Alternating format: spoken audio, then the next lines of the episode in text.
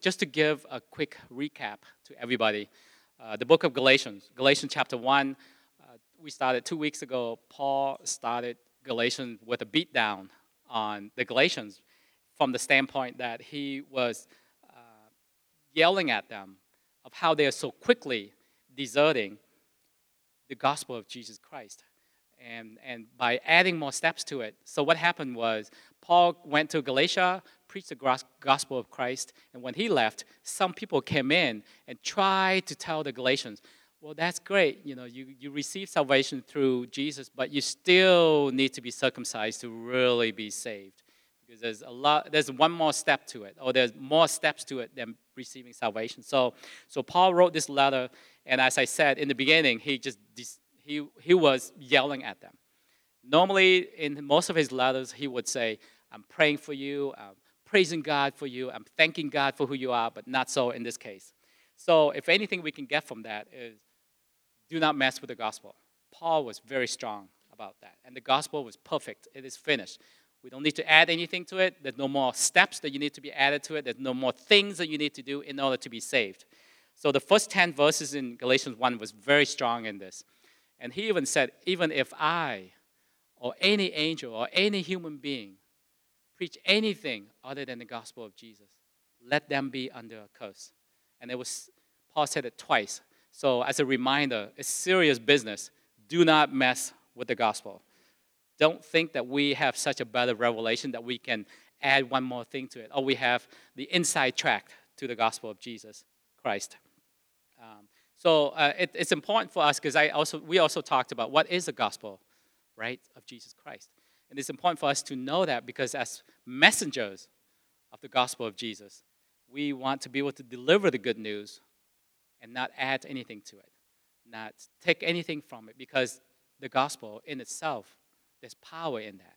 So when we mess with it and when we add or subtract from it, we take away the power that God has in terms of sharing the good news. So when we share the good news, when the opportunity arises, remember what it is and just share the gospel in the way that it was supposed to be shared. And what is that? What is that? I feel all out of short this morning. I feel like I haven't preached for a long time. It's only been two weeks. Uh, so the good news is, what is the good news? The gospel is the good news. And the good news is God, creator of all things, came to earth as a man and died for us so we can be saved. That's it. We've been rescued from the dominion of darkness and brought into the kingdom of light. Uh, that was in Colossians chapter 1. We went through Colossians last year. That is good news. And um, that's it. That's all we need to know, and that's all we need to share with people. Uh, later in Galatians chapter 1, in verses 13 and 16, are crucial in Paul's calling because he was trying to tell them, This is my authority. I get it from God. This is my calling. I get it from God. And uh, in the second half of Galatians, he acknowledged God has called him from birth. Allow him to live a life of extreme zealous for the law. So he was explain. So in a way, for us to really know what Paul was saying, we need to know his background. So Paul was what we would call like an extremist, right? He was going around persecuting people, and if anyone gets in his way, he pretty much would get rid of them. That's pretty much what he was doing. He was persecuting people because he was in his mind, he was thinking, I am following the Mosaic law to the letter. And if you are not doing it, get out of my way, and I'm, I'm going to straighten you out. He was merciless in doing so, and we know that. So essentially, Paul has always been extremely zealous for God's law and God's way, but in a wrong path, so to speak. So that when Jesus revealed himself to Paul, that probably blew his mind, right? In my in in as I'm reading through this, it probably blew Paul's mind because he's saying, "Wait, I've been serving you faithfully, but then you're telling me that I've been wrong this whole time. I've been actually persecuting your people, but God, I've been doing this for you." Because he was um, actively and intensively persecuting God and God's people. And, and, and, what happened is when Jesus revealed himself to Paul, the first thing that Paul said was, What shall I do, Lord? We know that from Acts 22, verse 10. What shall I do, Lord? And as I was studying this, realized that's pretty amazing. His response gave me and hopefully us a glimpse into the freedom that Paul immediately had in Jesus' sacrifice on the cross. As I try to put myself in Paul's place, if I was doing the things that Paul did, persecuting God's people, and Jesus revealed himself, I probably would have beaten myself up, right? It's like, what? Oh, goodness, I've been killing your people. I've been going at this all, all wrong. Uh, all the terrible things that he did, and he was doing it very passionately. But he didn't beat himself up once he found out who Jesus was. He didn't beg Jesus for forgiveness. He didn't go curl up in the ball and cry himself to sleep. I probably would have. Very depressed. But see, he had this incredible freedom and understanding of who Jesus is. So he said, What shall I do, Lord? And I just felt, you know, I just want to take a side step for us in terms of the question that Paul asked is something that we should ask ourselves on a daily basis. What shall I do today? What shall I do this month? What shall I do this year, Lord? What shall I do for the rest of my life, Lord? Because during that incredible moment of revelations, right, that was the first thing that came out of his mouth. What shall I do, Lord? And uh, as I was studying this, I felt to uh, encourage us to look at Psalm 116 because I feel this gives us an answer to what shall I do, Lord? I know for Paul it's different because he's very unique, but for all of us, Psalm 116, verse 12 to 19. I think I have it uh, up there, if you don't mind putting that up. Psalm 116, verse 12 to 19. What shall I return to the Lord for all his goodness to me? The same as what shall I do, Lord? I will lift up the cup of salvation. I will lift up the thankfulness that I am saved. I have salvation through you, Lord Jesus. And call on the name of the Lord. Praise him. Pray to him. Pray for him to break through. I think I have Psalm 116, right? That's it, right? Okay. That's the second page. And then I will fulfill my vows to the Lord in the presence of all his people. So when we declare and proclaim that Jesus is our Lord, our King, and our Savior, the way for us to fulfill that vow is to live it out. Live out our lives as He is our Lord, our King, and our Savior. Make decisions based on the things that He's telling us and the things that He's teaching us. Be precious in the sight of the Lord is the death of His faithful servant. Be faithful, faithful to the things that He has taught us, faithful to the things that He has revealed to us, and serve Him. Truly, I am your servant, Lord. I serve you just as my mother did. You have freed me from my chains, freedom. Through the salvation, I have received freedom. I will sacrifice a thank offering. Sacrifice a thank offering. As in, you know, back in those days, they sacrificed a goat, a lamb, or what have you, but that's property, that's possession. It's the same thing with us. I will sacrifice a thank offering, as in tithes and offering. The things that are important to us, but we will sacrifice that because we believe in you. We trust in you and called on the name of the Lord. So as we're doing it, we're worshiping you. So that's what we talked about when we tithe. That's how we worship God. That's how we praise Him. That's how we acknowledge Him and lift Him up. I will fulfill my vows to the Lord. Again, I repeat. Again, is to live what we say we believe in, to live out what we proclaim that we believe in. So I just thought I'd just take a side step just to talk about what shall I do, Lord? When Paul said that, and when we say, What shall I do? when we ask that question, those are some of the things for us to keep in mind and hopefully be reminded throughout the days and the weeks to come. So let's jump back on Galatians. So it's important to note that after Jesus revealed himself to Paul, Paul was still the same person as he was before. Paul was someone very unique, very unique, and someone that God has set him apart. Paul was someone, I would imagine, that he knew exactly what he wanted to do since he was a kid. Do you guys ever know some of those people? I'm not one of those people. There's very few people that knew as soon as they were five, they're going to be a doctor, right? As soon as they were seven, they knew that they're going to be a fireman or a neurosurgeon or an astronaut or what have you. And that's what they did. They studied, they went to school, they did all those things. I actually changed my major 10 times in college. So, so Paul was very unique from that standpoint. He knew who he was and he pursued it and he lived it out passionately. I know that's not the case for most of us. But however, I want to say that, as I was saying earlier, he was pursuing this path and he knew what he wanted to do. It's just that he was going about it the wrong way. So, through the revelation of Jesus, his extreme zealous for God, his passion for God remains the same. He was doing the same thing, but now God has set him supernaturally through the supernatural revelation, has set him on the right path. And he's pursuing that with everything that he has, just as he did before. So when we know the context of Paul's background, his revelation, his immediate response, we can understand Galatians 1, verse 15 and 16, when, when Paul said, When God, who set me apart from my mother's womb and called me by his grace, right? So he knew God had created Paul like this. Paul was living out how God had created for him to be. It just down the wrong path. And was pleased to reveal his son in me so that I may preach him among the Gentiles. So through that revelation, Paul continued to do what he passionately was doing before, but now preaching the gospel of Christ instead of the Mosaic law and forcing people to follow that. I know that was a little long introduction to take us through Galatians uh, chapter 1. So, uh, so Paul essentially in chapter 1 was trying to say the authority that I receive is from Jesus, from God. The calling that I receive is from God. I am an extremist is because God has made me this way. I'm passionate for God because He made me this way. So if anyone questions Paul's authority, they will need to answer to God. And if anyone messes with the gospel of Christ, that's what he was delivering, they will be under God's curse. Bam. Was that bam? Bam!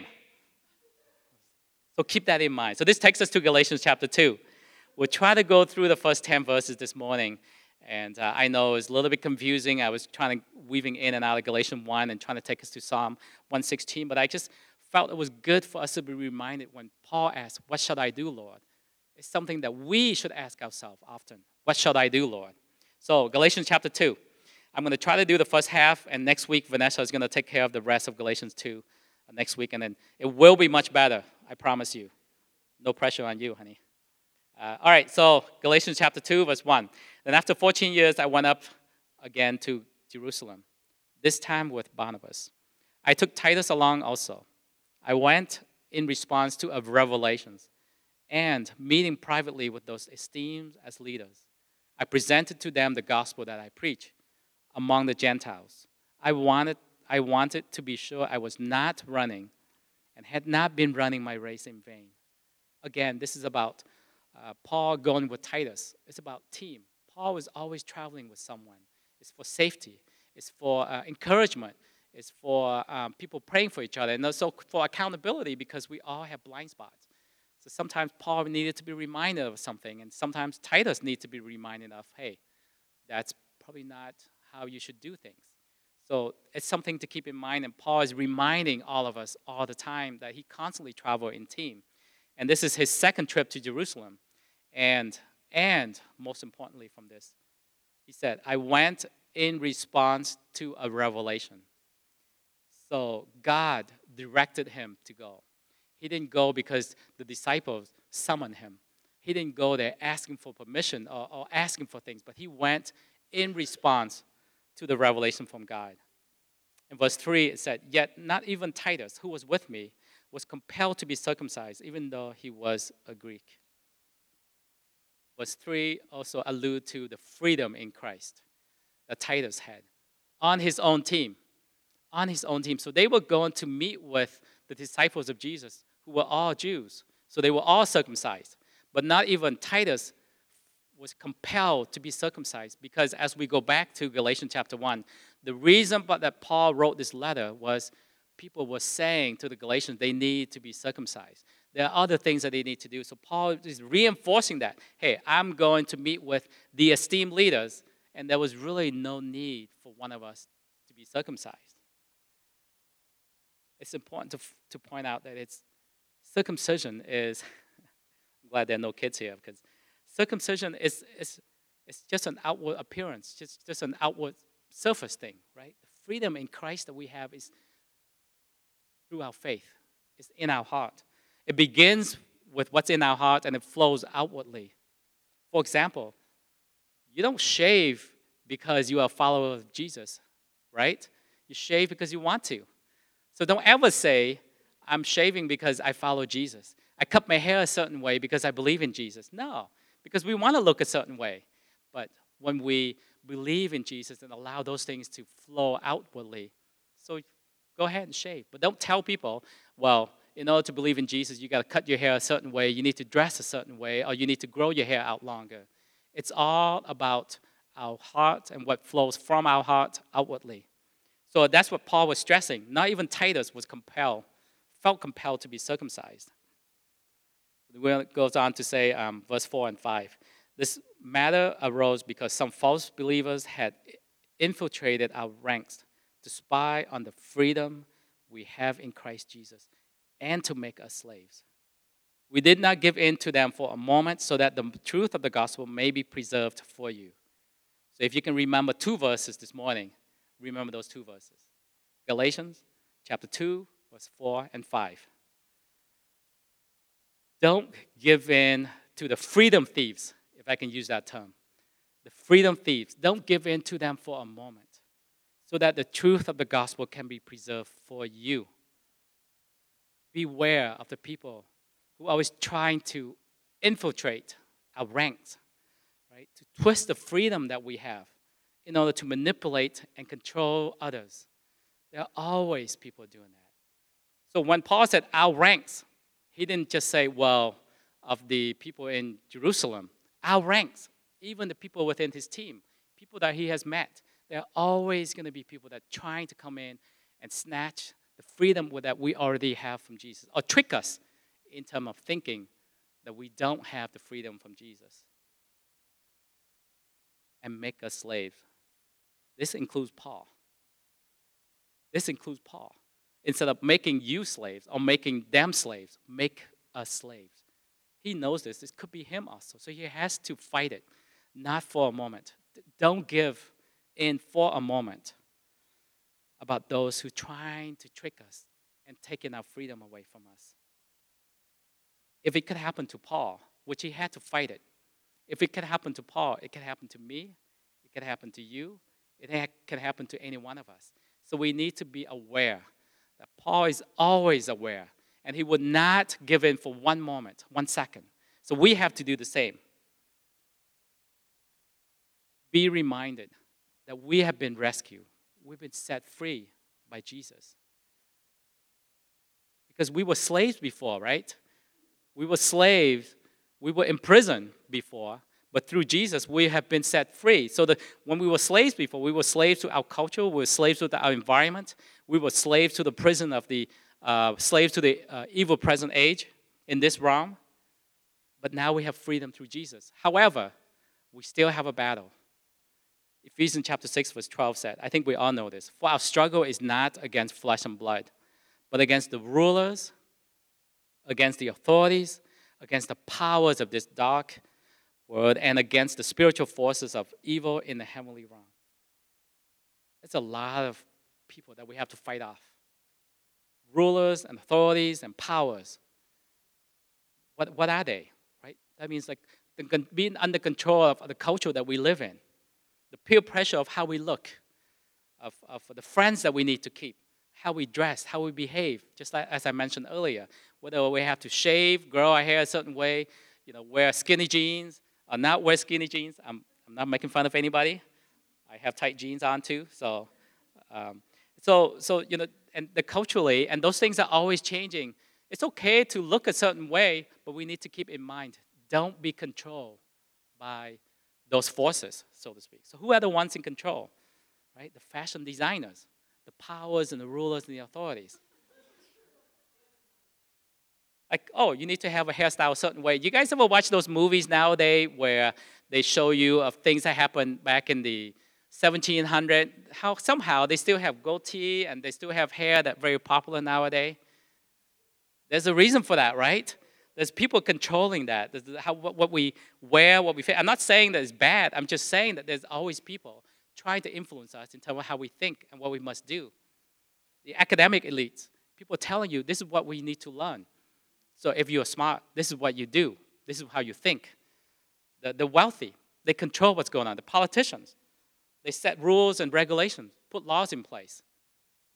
Everyone and everything that is not grounded in Christ those are the ones that we got to be aware of.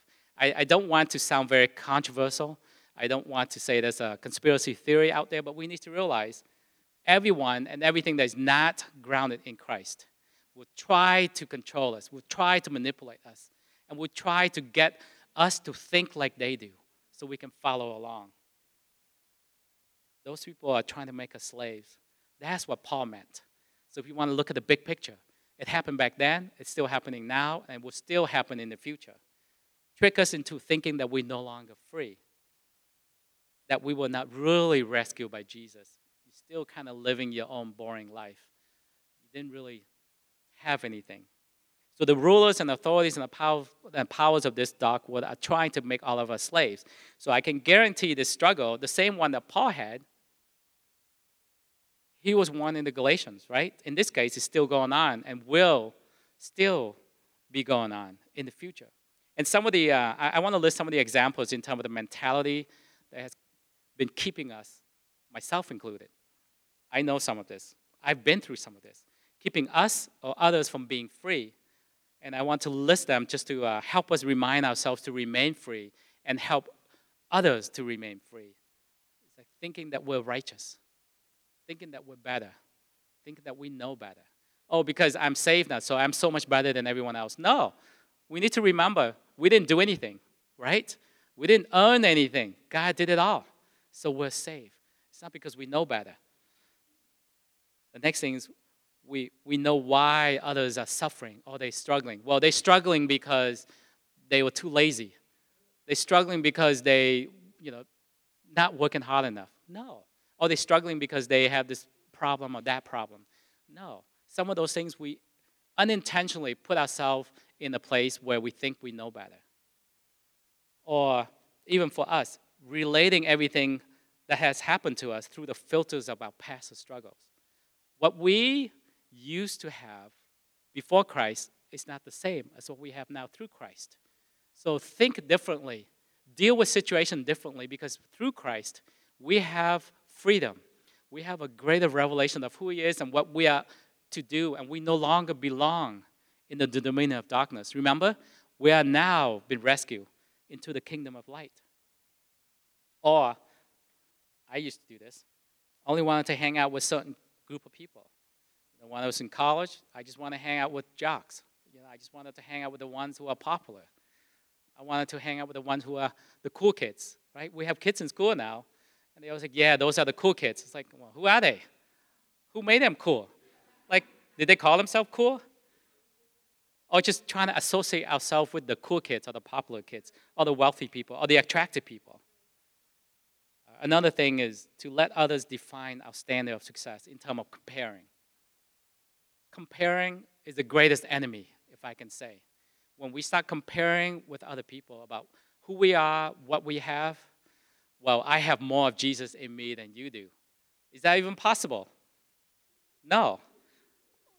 It's because if we go back to Paul, he was very unique. God has, uh, Gavin last week talked about Psalm 139. God has uniquely made each of us different. So don't compare. We are very different in our uniqueness. Trust that God has made us that way and recognize what God has calling, called us to do so we can pursue those things with passion, like Paul did. So, as a reminder, fight for our freedom that we have in Christ. They, the rulers and the authorities, can never imprison us again. Ever. Ever. Once we're rescued by Jesus. But they can surely trick us into thinking that we're still in prison. Trick us into thinking that, well, Jesus is not really real right? Just what we sang about. The king is alive, death is defeated. But as we leave here, people will try to tell you, oh, death is not really defeated. Jesus is just a man that lived 2,000 years ago. So we need to realize that and recognize it and remind ourselves and encourage each other. That's why the local church is so important. So we can remind each other no, Jesus is real and he's alive. He's a one true living God. I want to use a phrase that uh, Vanessa shared last week at the women's breakfast about finding our identity in Jesus. And I want to use a line from what she shared for those who were not there. So if you were a guy, most likely you were not there last week. Uh, so she shared, Vanessa shared about the identity in Jesus. So to live free in Jesus and to find our identity, find our worth in Jesus is to live for the audience of one. To live for the audience of one. To live for the audience of Jesus. That's it. Don't live for the audience of our friends. Don't live for the audience of our um, co workers. Don't live for the audience of uh, whoever. Look, live for the audience of one. That is Jesus. Live to please Jesus, not to please other people. Let Jesus be the ruler and the authority and the power of the world that we live in, not other people. That's how we can truly live with the freedom we have in Jesus. So, if I can simplify everything, that's how we can live in the freedom that we have in Jesus. Live for the audience of one. So, um, don't give in. Don't give in to those who distort the gospel for even one second. To say whether the gospel is not really real, it's not really true, or there's more things that you need to do, there's more rituals that you have to follow uh, on a weekly basis. Don't believe in that. Don't give in to that. And Paul was saying that message, but I feel like that message is for us also. It's for us and for all those around us and the generation to come. We have to fight for them. Paul was fighting for us. Now we want to fight for others and the people to come, for the next generation, to remind everyone again the gospel of Christ is what? There's no more steps that you need to add to it. It's finished. It's perfect. It's complete. Complete it, Right? Complete? complete it. So remember verse 4 and 5. So Paul went on to, um, so Paul went off on the Galatians in chapter 1, and he's still going off on them. As you can see, he was still very strong. Do not give in. There are those who's trying to steal our freedom. Do not give in to that. He didn't waste any time at the start of the letter, and he's not letting up. So therefore, it's no surprise that we're, we're encouraged to not give in to the freedom thieves for even one moment. In verse 6, Paul said, he, as those who were held in high esteem, whatever they were makes no difference to me. God does not show favoritism. They added nothing to my message. So, Paul, he was relentless in his message regarding his authority and his calling. So, he acknowledged the disciples of Jesus as, as those held in high esteem. However, he pointed out that God does not show favoritism in terms of who knows the good news. The disciples don't know the good news better than Paul. And in a way, if I can say, they don't know the good news more than you and I know the good news. Because once we are saved and we know what the good news is, that's it. And they added nothing to my message. So essentially, Paul went in response to a, a what? Response to a revelation. So think of it from the standpoint I'm going to compare notes. This is what Jesus has revealed to me. What has Jesus revealed to you? Let's talk about. Let's compare notes versus I'm coming so you can teach me, or I'm coming so I can teach you. It's more from the standpoint. Let's compare notes and see how we can better share the gospel of Jesus Christ to all people. Uh, and then we went on to say, uh, on the contrary, they recognized that I had been entrusted with the task of preaching the gospel to the uncircumcised, just as Peter had been to the circumcised. For God, who was at work in Peter as an apostle to the circumcised, was also at work in me as an apostle to the Gentiles. Paul was entrusted with the gospel from Jesus himself. He didn't come, as I say, he didn't come to sit at the feet of the disciples to learn more about the gospel, or to learn from them. Uh, uh, he didn't have like a different teaching. It's the same. It wasn't a different denomination. It wasn't a different teaching. God calls different people to share the gospel to different places, to different region, in different styles, in different spheres of influence. But it's the same gospel. Right? Some people are called to share the gospel in an academic setting. Some are called to go share the gospel in prisons. Some are called to share the gospel to like wealthy business people. Some are called to share the gospel to the homeless. But the gospel of Christ is the same everywhere. And that's what Paul is trying to get at. In, in uh, verse 9, Paul went on to say, James, Cephas, and John, those esteemed as pillars, gave me and Barnabas the right hand of fellowship when they recognized the grace given to me. They agreed that we should go to the Gentiles and they to the circumcised.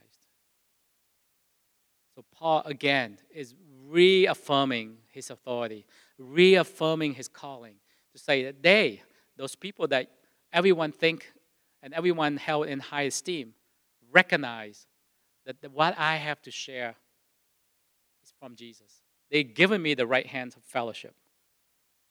The gospel of Christ is the same no matter where it's coming from who is delivering the message, right? So that's what Paul is trying to say.